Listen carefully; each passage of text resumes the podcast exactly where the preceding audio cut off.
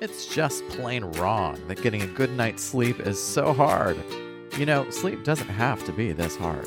There is a faster way to get better sleep. Sleep Takeout gives you real practical sleep solutions and your questions answered.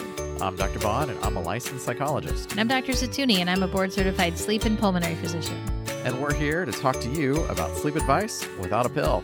This Sleep Takeout podcast is for information and entertainment purposes. This podcast is not intended as professional or legal advice. Podcasts are not treatment. Sleep disorders and mental health conditions need to be individualized with the healthcare provider. Sleep Takeout is not a replacement for professional advice or recommendations. So help your friends sleep better. Share the Sleep Takeout podcast with them and be sure to rate and review this episode on your favorite podcast app. Welcome back, Michelle. It's great to see you. Hey, Danielle. It's good to see you too. Yeah. What have I- you been up to? I have been well, I'm I'm summer is here. Even though it's not officially summer yet, but I feel like summertime is is now back. So, but it's been a nice spring. It's not been too humid. It's not been it's definitely been sunny, but it's not been like too humid and like too like high heat yet.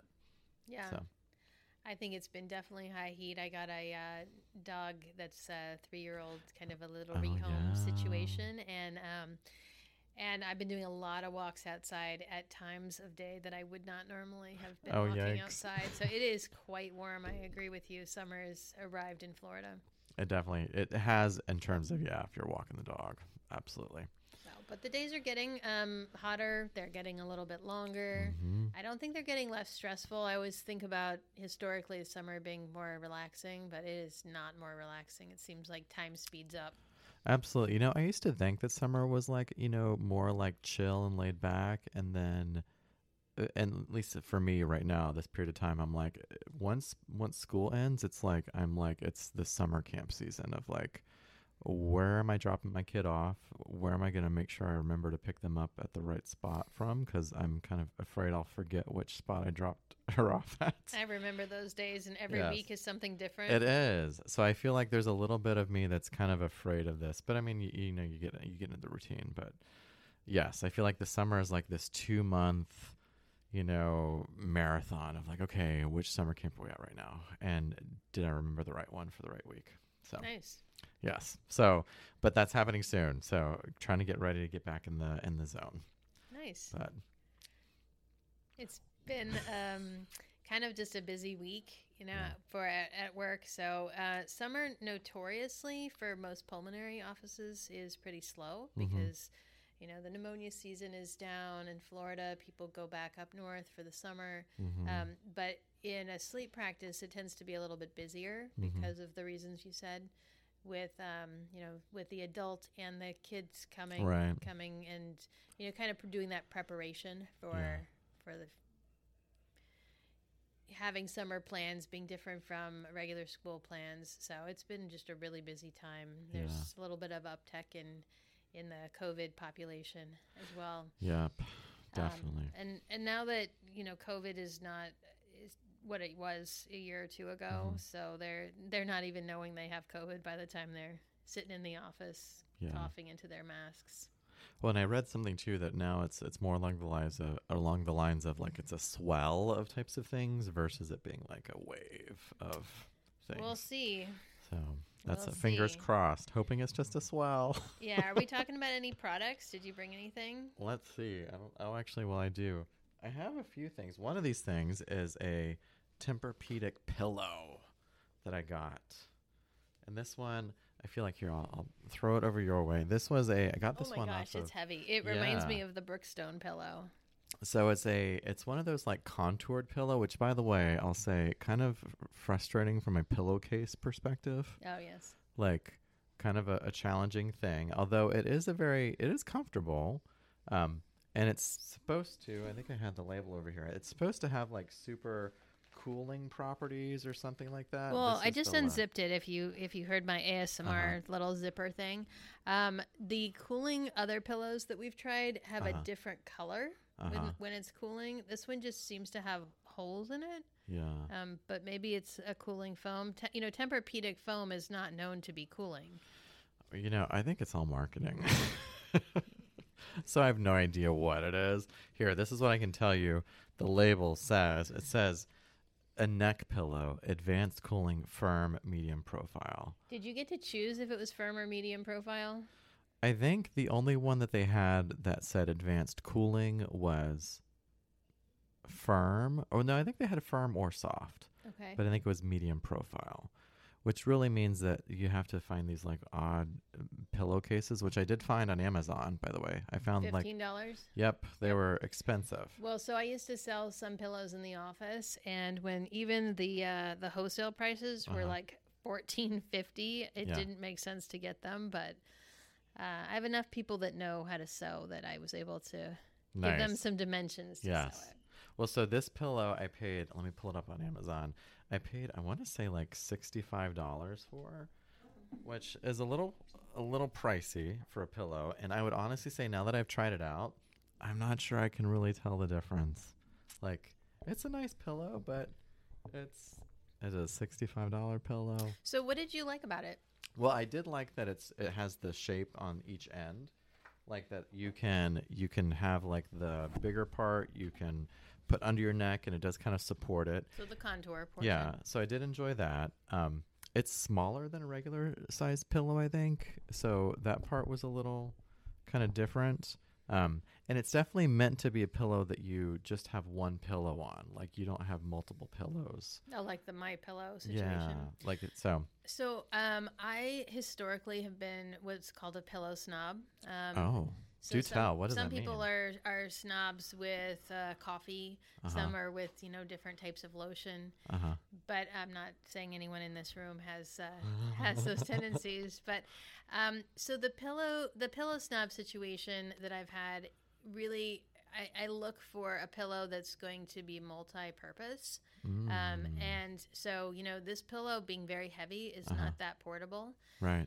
Um, I like the the whole cooling technology if the cooling technology is there because most Mhm. people never complain their head, head's too cold, so they, Right. they really are saying that it's it's hot. The contour is um, like a typical contour, Right. but right. if you if you were maybe a bigger person Mhm. or if you were a smaller person, most of the contoured pillows have multiple layers in the Mhm. inside, so that if you were bigger or smaller, you could remove or add. Oh, And so that's something that's that you know when when you have a sixty dollar pillow, I would assume that that would be um, an option, and this one doesn't seem to be. But it also does very clearly say that it's at like a standard height rather than a right. than you know a high profile pillow. Right. Um, high profile pillows do tend to be quite a bit more because there's more materials, and but Mhm. sixty dollars or so is is a pretty standard um, is a standard price. Now, from a perspective, I think we had reviewed something from it before. My favorite Mhm. that fulfills everything that I just told you is Oh, the contour. Your trifecta. It's a, it's technically the contour CPAP pillow, but they make one that's not specifically for CPAP, just called a contoured Oh. um, the the product is Contour, but Okay. it's a Contour standard Uh-huh. pillow, um, and it's lightweight. So while your pillow tends to be, I don't know, if Yeah, that it's thing like was five heavy. five Yeah. pounds or so, yeah. Uh, sack of flour. This other one is less than one pound, so it's really nice to travel with. And then the the Contour pillow actually rolls and folds, so you Oh, can actually make it wow. quite small. Okay. We'll have to review that one. Yeah. The contour I pillow. thought we had, but um, We may have. I think I, I talked don't about think the we've actually twist kept- Contour pillow. That's right. We've not. I don't know if we've kept track of all of our product reviews. So We should put that on our website when we yeah, get back to editing that website. life goals, goals for 2022. Goals for 2022. Absolutely. so, um, what are we talking about today? So today we are talking about. Um, actually, what is our topic today? I forget what this episode is. Um, I'd like to really talk about how sleep affects pain. Ooh, that's a good one. So, the reason why I want to talk about this Yes. is it's been a kind of an ongoing theme, and I know this is what you do for your your Uh-huh. regular practice is deal with sleep and pain and weight issues. Yep. Um, but one of the one of the things that that pops up a lot is, um, you know, how people can't sleep because something else is going on with pain. Mhm. And when you when you do a little bit of research online, um, and someone is trying to avoid the medicine type of route, Right. they really talk about um, like just routine things that we use for sleep in general. So Mhm. if someone is, you know, talking about how a lot of their sleep problems were related to pain issues, where do you start?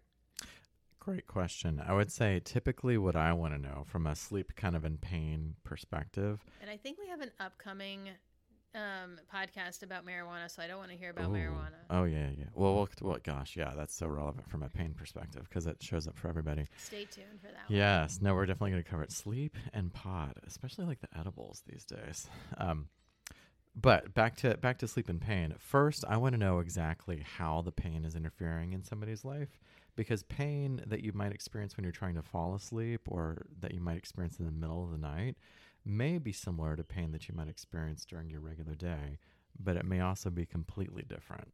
Um, so it just depends what's actually causing the pain experience first. So that's usually where I want to start. The second thing I really want to know is how exactly the pain is interfering with sleep. So, how about for you, Michelle? Where do you start when it comes to sleep and pain? So you know, if someone's telling me that they have pain all day, um, a lot of a lot of where I start is what their activities are during the day because a big common theme when people are not, um, you know, in their usual activity. Let's say they had injured their their knee or they're um, having stomach problems, and so they are not as active as they were.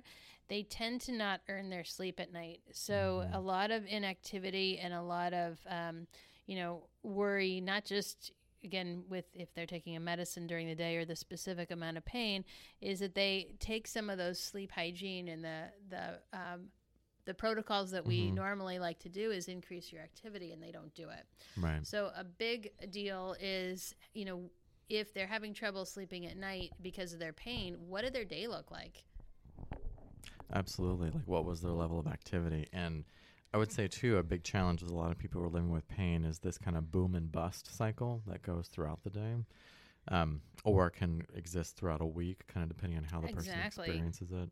So when they when they feel like they're actually Mhm. doing okay, they overdo, Yep. and then they're back to being in terrible pain again, and then they um, they just kind of freeze Absolutely. and don't do anything. yep. Uh, and really, how how our bodies understand when we're supposed to go to sleep and when we're supposed to wake up has to do with uh, the amount of activity and stimulation. So hmm if someone is having a lot of issues with uh, with pain in general and knows this, uh, and they're not as physical as they should be or could be, then I like to ask them to um, maybe use more mental type of uh, Mhm. activity and increase their mental activity with reading.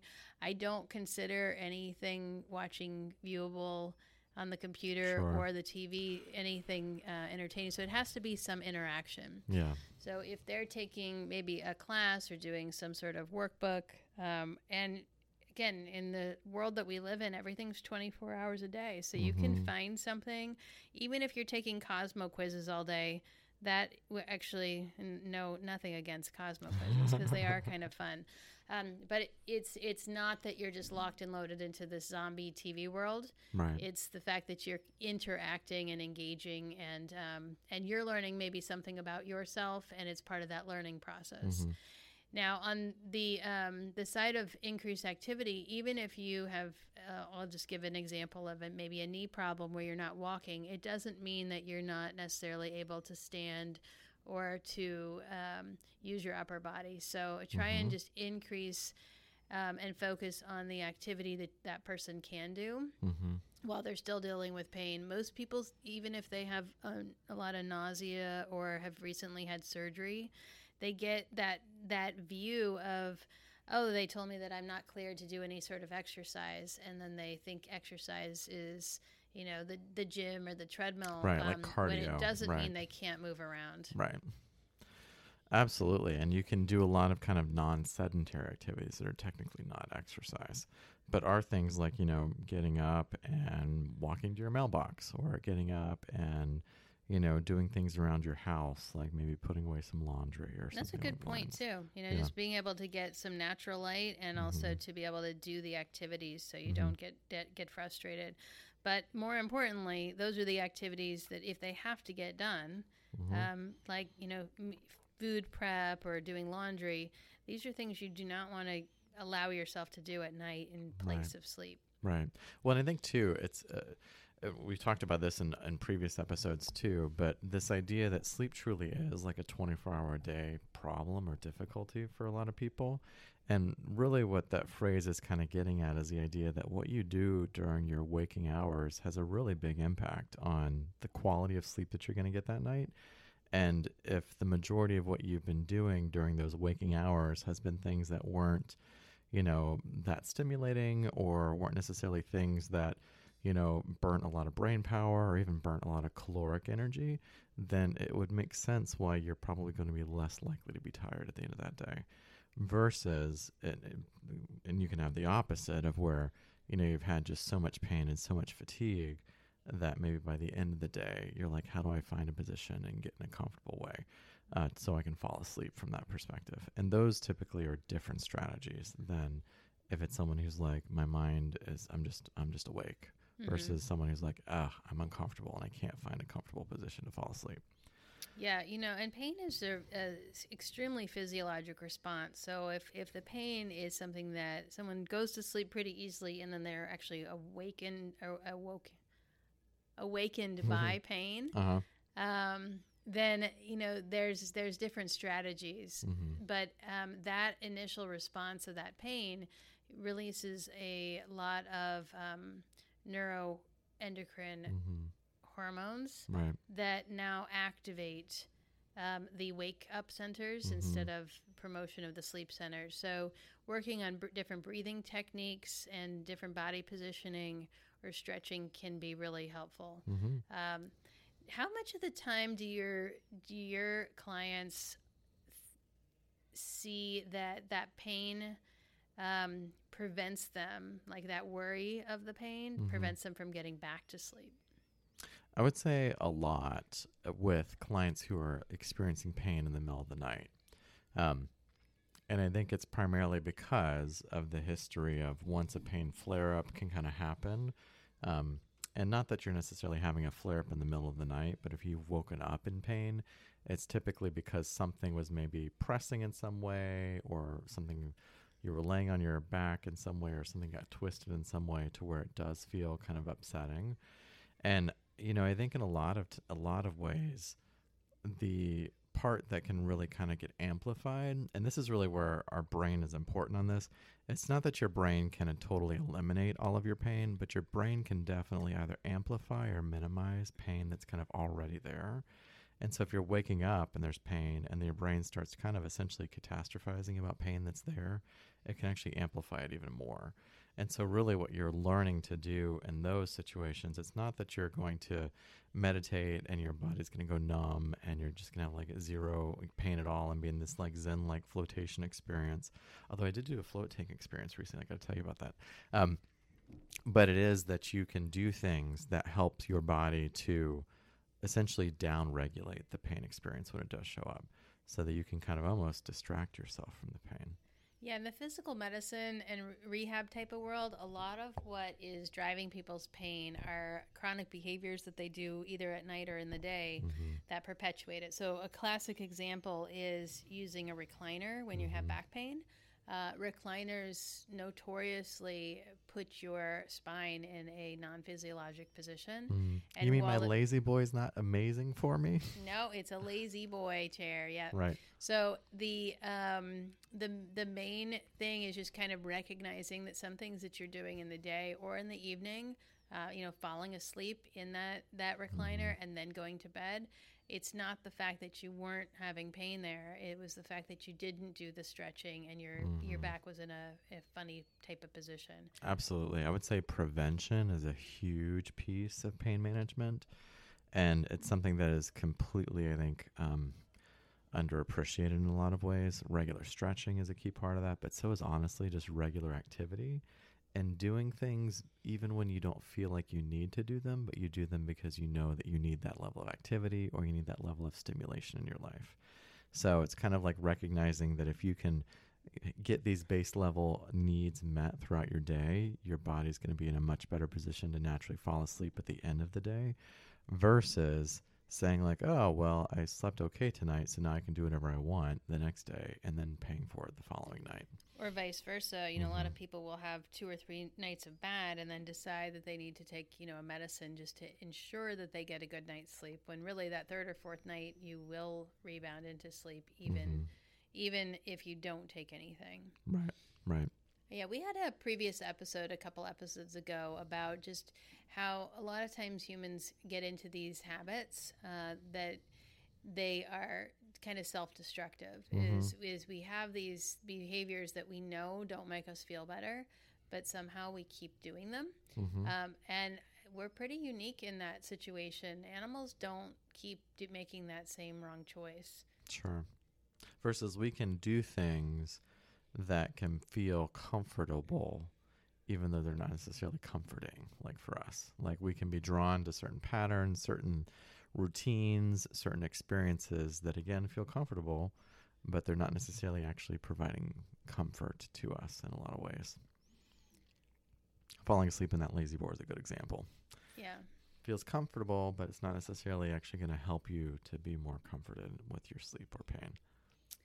Yeah, so I mean, I think that if you did if you did fall into that habit of you know doing something like falling asleep in the mm-hmm. La-Z-Boy chair, one of the things that I would probably recommend is before you do go to bed or try to go back to bed, is doing some stretching mm-hmm. um, before you go to bed and some wind down routine. And if you don't maybe do the stretching, do that mental exercise of of some of that deep breathing. Yeah, absolutely. I think anytime you can tap into, so this is one of the nice things about breathing, even if you can not necessarily do a deep breathing, but even just do like a meditative kind of breathing kind of response that really lets you recognize that there really is a pattern to your breath, that there's a lot of kind of value in just tapping into a regular pattern that's already there and letting that pattern be something that can help you to naturally calm down. It's real common with pain that mm-hmm. people just don't actually do their deep breathing or breathing in general. Yep, you got it. So it's not that the, we're missing breathing. It's just when you when you find that you're not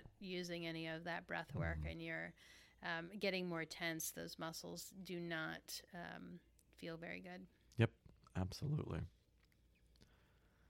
I think that's that's pretty helpful uh, as far as what things we can do to move forward. So, you know, just to recap, if you are having um, some pain issues, let's say, you know, after surgery or you have an injury, make sure that activity is increased in your life. I tell people a minimum of an hour a day, but mm-hmm. ideally even a little bit more. Try not to go where you um, the the you know the rush when you feel good and then when you uh, do too much, having to uh, repay that debt. Uh, and then making sure that if you have um, established that there is some pain, getting into a good behavior on how you're going to decrease that pain, either the breathing or maybe some stretching. Those would be some good points to do. Absolutely. I love all those suggestions, as well as really you know, the suggestion too that a lot of times when we are thinking about habit changes, especially as it relates to living with chronic pain, is that we we get in this place where we think that what we re- need is a lot of kind of intensity to change habits. When I would just say small, consistent steps are going to be your your most helpful approach when it comes to living with chronic pain. Small, consistent steps over time will build to you getting a better life and and living better with with your life instead of the pain living it for you. All right, Michelle. Well, this is a great episode.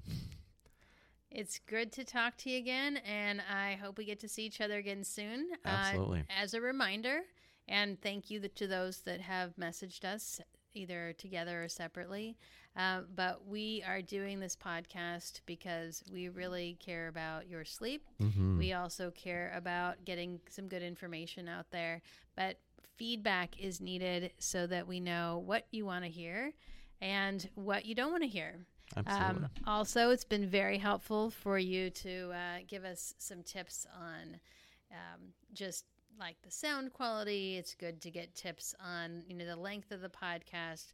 So sleep Tampa Bay at gmail.com or sleep takeout at gmail.com. Message us on our individual websites at uh, Daniel Bond or just Daniel Bond Yep, PhD You got it.